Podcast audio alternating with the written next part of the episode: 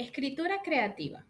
Para el escritor Jorge Pereira, en su artículo web Una breve reflexión sobre el placer de escribir, la escritura creativa es un viaje a la verdad, pero atravesando el reino de las fantasías y las mentiras.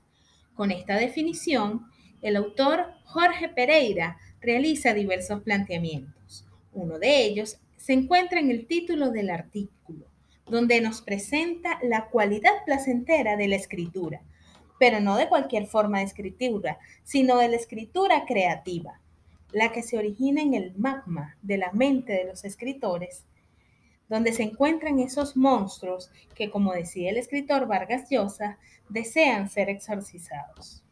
Luego nos plantea esa búsqueda de la verdad a través de las obras literarias.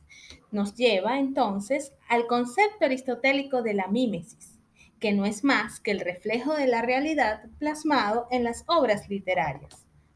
Las historias plasmadas en diversos textos literarios como novelas, cuentos o poemas imitan bien la realidad y muchas veces la superan.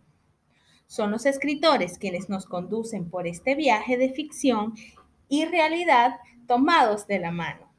Entre los escritores y lectores durante la travesía que representa la escritura creativa, se establece un pacto llamado pacto ficcional, en el cual el escritor conduce al lector por un mundo creado a través de sus historias y el segundo se compromete simbólicamente a creer fielmente en lo escrito en la obra.